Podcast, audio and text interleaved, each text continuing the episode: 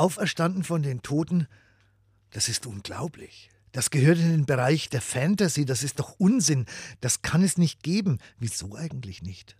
Nur weil es keiner erlebt hat? Nur weil das sonst nicht vorkommt? Ja, ich weiß, das ist naturwissenschaftlich ungefähr genauso wahrscheinlich, wie dass ein Tennisball durch eine Betonmauer fliegt. Das allerdings ist zumindest in der theoretischen Physik durchaus denkbar. Aber egal. Auferstehung heißt, Jesus lebt. Auferstehung heißt, Gott lässt dem Tod nicht das letzte Wort. Das Leben, das von Gott kommt, ist stärker als der Tod.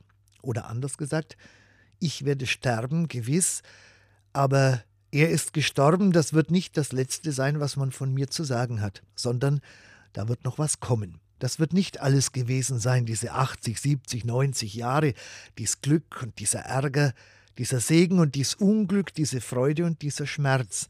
Nein, mein Leben wird einst vollendet sein, vollkommen. Das ist Auferstehung neues, vollkommenes Leben, in dem alle Möglichkeiten endlich wirklich sein werden.